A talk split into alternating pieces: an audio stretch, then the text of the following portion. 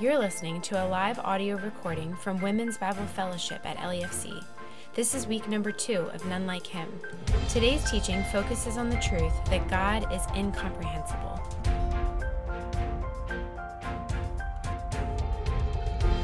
So, before we dive into this week's study on God's attribute of incomprehensible, infinite mercy, let me give a disclaimer first.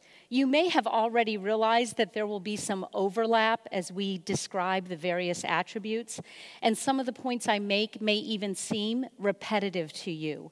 But the same is true of human traits also, and the way we describe people. If I were to tell you about my friend Jenny Hoover every week throughout the semester, today I might choose to say she is so hospitable. And in that hospitable spirit, she is warm and welcoming. And then next week, if I were to say, okay, today I want to focus on Jenny's trait of friendliness and being so outgoing, again, I would probably use the words warm and welcoming to describe her. God's attributes are interlinked also. If he wasn't all knowing, omniscient, how could he be completely wise? If he wasn't all powerful, omnipotent, how could he be completely sovereign? In fact, the next two weeks, we're going to be studying his attributes of being self existent and self sufficient. And there will definitely be some overlap there. And so, incomprehensible hits up against some of last week. You probably realized that as you were reading, the home, um, reading through the chapter which we looked last week at infinite, which is to say, God is unfathomable and unsearchable in his ways and thoughts. He is beyond our understanding, i.e., incomprehensible. So you can see how closely linked those two traits are.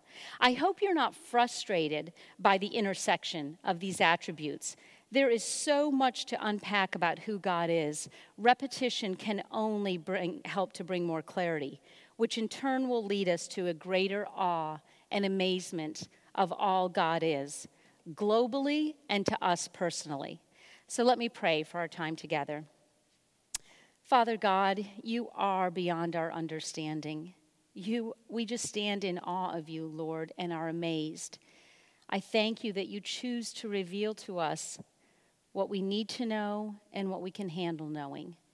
And I just pray, Lord God, that this time now will be pleasing in your sight. I pray that you will open our ears, open our hearts, remove the distracting thoughts that are running through our mind as we seek to just learn more about you so that we may love you more. Thank you, God, for teaching us what love is. In your Son's name we pray, amen. So, incomprehensible is defined as not able to be understood. Not just that it's difficult to understand, it is not able to be understood. So, it's not like math homework as your child is struggling through it, or probably more truthfully, you as the parent who is struggling to help your child with the math homework. A synonym I found for incomprehensible is indecipherable. We cannot completely break the code of God and who He is, so to speak. A story is told about a man approaching God and saying, God, would you grant me one wish? And God said, Sure. Tell me what you would like, and I will grant it for you. So the man said, Well, I live in California, but I love to visit Hawaii. It's my favorite place to go on vacation, but I've, gotten, I've come to be really afraid of flying. I hate flying. So could you build a bridge from California to Hawaii? That way I can still travel there and I don't have to fly. And God looked at him and said, Wow, that is a really big ask. I mean, do you know how many miles there are from California to Hawaii? Do you know the depth of the ocean at different points? The amount of steel and concrete and manpower, the difficulty of the engineering. That is a really huge, huge thing to ask for. Is there anything else you would like? So the man thought for a minute and said, Well, yeah, actually, there is. I do have another request. I would like to be able to completely understand my wife. Without hesitating, God looked at him and said, Okay, so for that bridge, do you want two lanes or four? Um, so we chuckle at that, but there's also a lot of truth behind that, right? We are difficult to understand. Arthur Pink, in his book on the attributes of God, says this God is first an incomprehensible being, But the incomprehensibility of the divine nature is not a reason why we should resist from reverent inquiry and prayerful strivings to apprehend what he has so graciously revealed of himself in his word. Because we are unable to acquire perfect knowledge, it would be folly. He's saying it would be foolish to say that we will therefore make no efforts to attain to any degree of it. I agree with Pink. And in your homework, you considered the question that if a skeptic were to ask you, or maybe if you were that skeptic at times, okay, so if God is impossible to understand, if he is truly incomprehensible, then why do you spend so much energy and time studying his word? Is it an exercise in futility? Absolutely not. Just because we cannot reach the very depth of who God is does not mean that we should not dive in and swim as deep as we can go. The more we can know about God, the more we will love about God, and the more our lives will be transformed to look like God. My husband may never fully understand what makes me tick.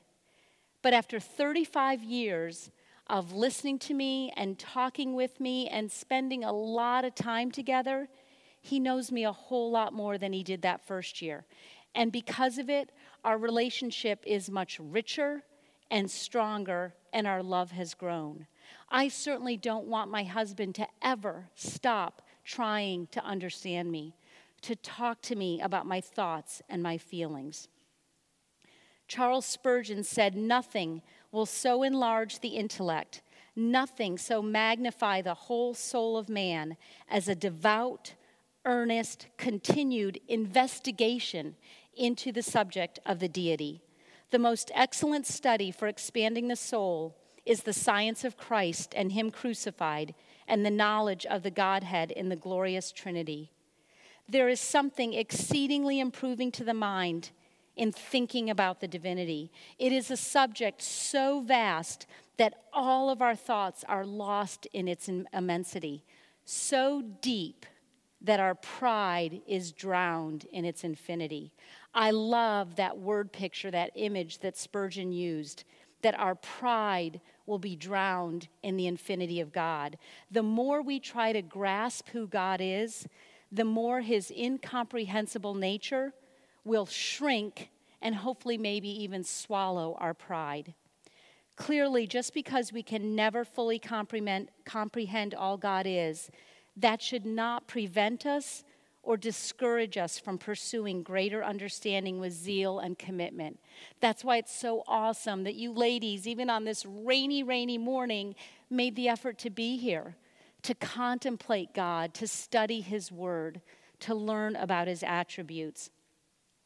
And on the flip side, nor should we fool ourselves into thinking that maybe we've kind of cracked the code of who God is. Maybe we do kind of fully understand Him.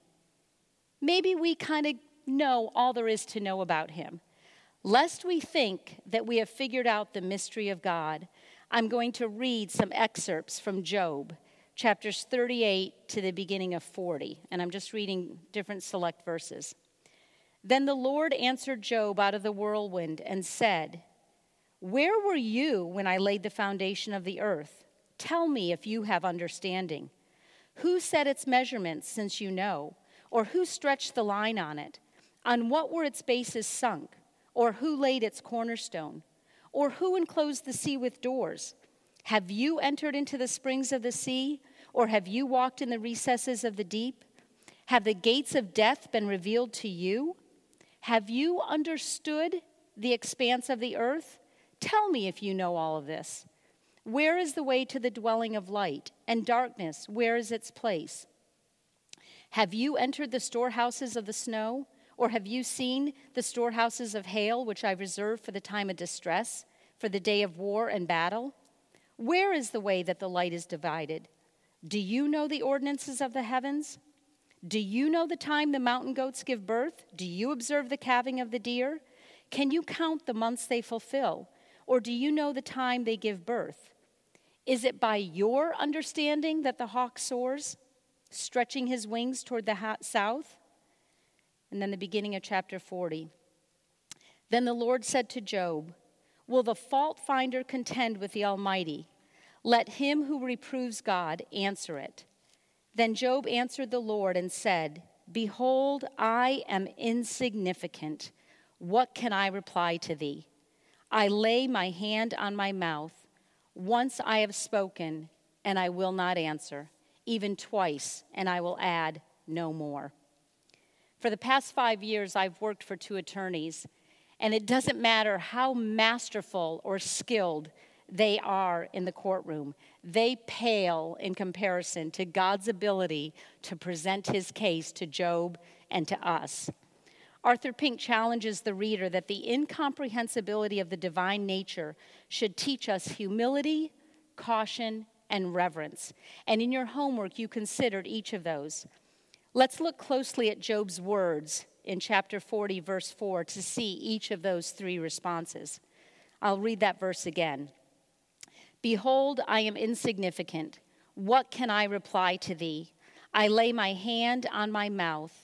Once I have spoken, and I will not answer, even twice, and I will add no more. We see humility when Job says, Behold, I am insignificant. When we look in the mirror of God's infinite nature, we see the reflection of our finite.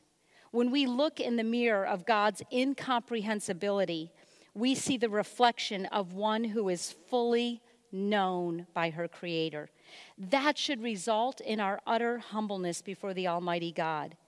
And in addition, it should cause immense gratitude to well up in our hearts that He chooses to have an intimate relationship with us. He chooses to know us completely and call us His child, beloved and chosen. We see, God, we see Job's caution when he says, I lay my hand on my mouth. The psalmist writes, Be still and know that I am God.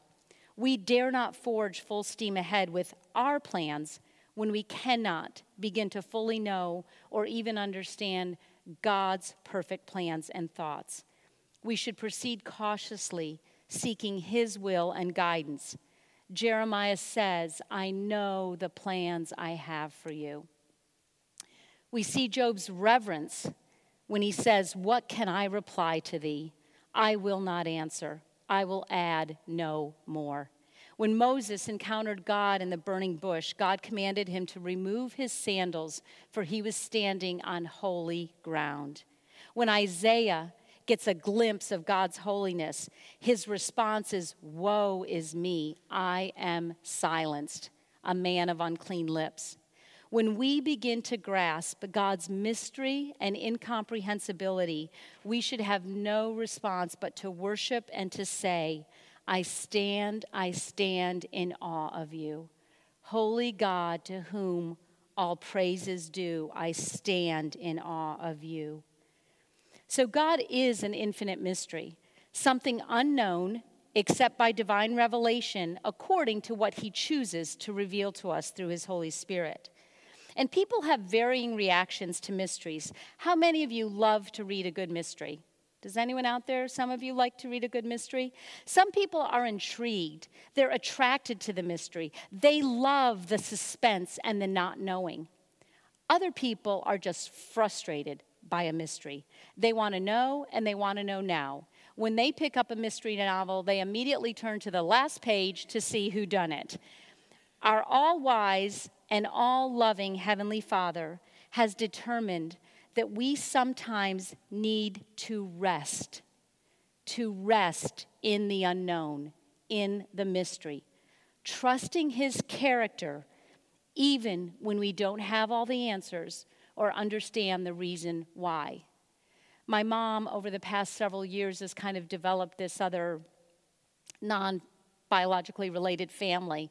And she's gotten very, very close with the mom and the adult children and the grandchildren. And this past Sunday, little five year old Chandler was playing in the, um, at his grandparents' farm, and his daddy was driving a big piece of equipment. And Chandler said, Daddy, I'm going to go in the barn and play with the chickens. And Daddy didn't turn to look before he backed up the tractor, or I think it's a skidder, some very big piece of equipment with huge tires. And so little Chandler was underneath the tire. There is no earthly, humanly way to understand that situation. It is impossible to be able to explain the why of that. And, ladies, it is at that time when we cannot trace God's hand that we must trust his heart. I'm going to read several scriptures that address the mystery of God. Deuteronomy 29 29. The secret things belong to the Lord our God, but the things revealed belong to us and to our children forever, that we may do all the words of this law. There are secret things that only God knows, but we can know what we need to know. And the reason we need to know it by studying His Word is so that we can do what it says, so that we can obey the words of His law. Colossians 2 1 through 3. For I want you to know how great a struggle I have for you, and for those at Laodicea, and for all who have not seen me face to face, that their hearts may be encouraged, being knit together in love, to reach all the riches of full assurance of understanding and the knowledge of God's mystery, which is Christ in whom are hidden all the treasures of wisdom and knowledge. Jesus Christ is one with God, and therefore the full mystery of God is hidden in him also. Revelation 10 5 through 7. And the angel whom I saw standing on the sea and on the land raised his right hand to heaven and swore by him who lives forever and ever, who created heaven and what is in it, the earth and what is in it and the sea and what is in it, that there would be no more delay, but that in the days of the trumpet call to be sounded by the seventh angel, the mystery of God would be fulfilled, just as he announced to his servants the prophets. We know the mystery of God will be perfectly fulfilled, but we do not know exactly what that mystery is. We know Gentiles are grafted in. We know Jesus will return one day. We know Satan will be defeated, but we do not fully know all the details of his plan or the timing. But we can take comfort that it will come to pass as he has so perfectly decreed that it would. 1 Corinthians 2 6 through 7. Yet among the mature we do impart wisdom, although it is not a wisdom of this age or of the rulers of this age who are doomed to pass away but we impart a secret and hidden wisdom of God, which God decreed before the ages for our glory. The hidden wisdom is for our benefit. God is gracious in withholding some of that from us. 1 Corinthians 4 1 This is how one should regard us as servants of Christ and stewards of the mysteries of God. A servant follows his master's orders. He doesn't question or challenge based on his lack of understanding. And a steward is someone that can be trusted to care for the things that are important or dear to their master. We must care for the mysteries of God despite our lack of full knowledge. And we can do this because we know and trust his character. So, the question for each of us Despite God being incomprehensible in so many ways and such a mystery, do we, can we still believe him? Or do we believe only that which we can understand and explain? For some, the mystery of God causes them to be a skeptic. They cannot reconcile how a loving God who is sovereign can allow bad things to happen. Several years ago, I worked with a young gentleman named Stanley and he said he just could not believe in God because there were starving children around the world. That was a mystery that he could not grasp or accept. And so he chose to reject God altogether. A.W. Tozer points out that there are two types of faith nominal and real. Nominal faith is faith that accepts what is told and it can quote text after text to prove it. He then explains what he calls real faith a faith that depends upon the character of God. He says, You will remember that the scripture does not say Abraham believed the text and it was counted unto him for righteousness. It says, Abraham believed God. It was not what Abraham believed, it was who Abraham believed that counted. Real faith believes God, and that faith rests on the character of God, even when all the answers are not clear. Real faith understands that greater knowledge of God is a means towards an end, and God is the end, not the knowledge itself. Several years ago, I did a Beth Moore study on believing God. She stressed the difference between believing in God and believing God Himself. If we just believe in God, then the mystery of Him may be a stumbling block on our faith journey. We may get frustrated at not being able to have all the answers. But if we truly believe God Himself, we can trust Him and accept the unknown parts. She had us de- develop a habit of a way to remind ourselves that we do believe God and not just in Him. For the benefit of the ladies who are listening virtually, I'm going to tap my chest, tap my forehead, and point heavenward. She had us practice it over and over again so that when we encountered a trial that didn't seem fair or a situation that we could not understand, we would remind ourselves, I believe God, I believe God. When I think about little five year old Chandler and how his life has ended, and how his poor daddy, who was driving that tractor, is now weighed down by so much guilt in addition to the grief I have to say to myself, I believe God is merciful. I believe God is gracious. I believe God is compassionate. I believe God is sovereign. I believe God's plan is perfect. I drive over a bridge, even though the engineering behind it is a complete mystery to me. I flip on a light switch, even though how electricity actually works is a complete mystery to me.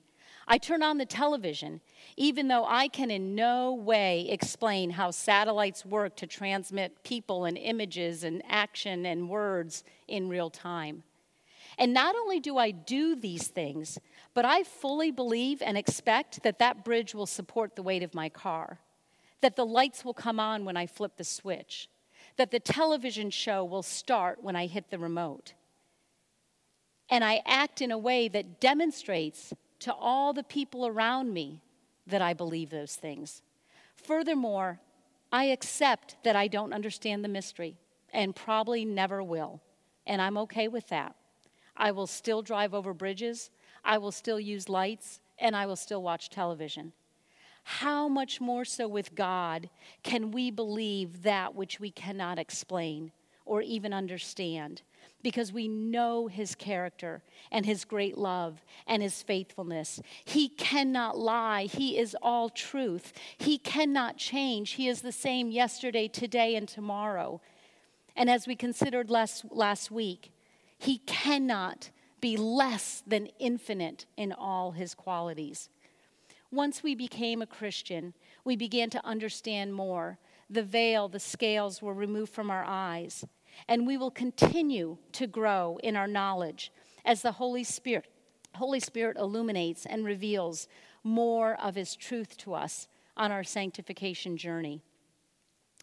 God does want us to understand all that we can about Him, all that He has revealed, and He also wants us to trust Him for that which we cannot understand.